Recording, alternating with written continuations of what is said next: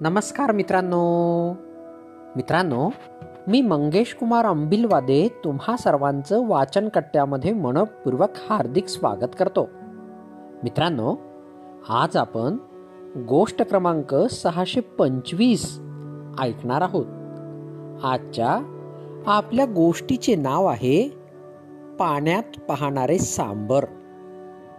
चला तर मग गोष्टीला सुरुवात करूया.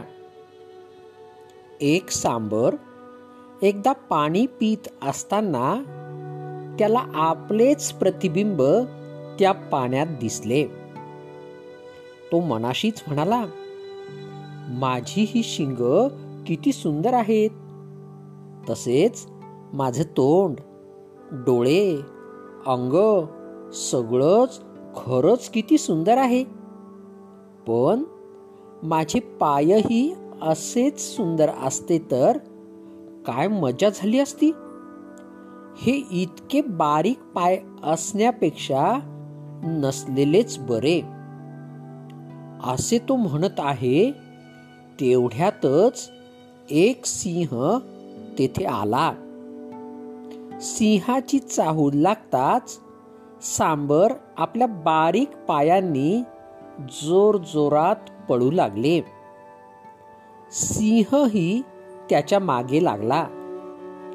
परंतु पळता पळता रस्त्यातच सामराची शिंगे एका झाडात अडकली.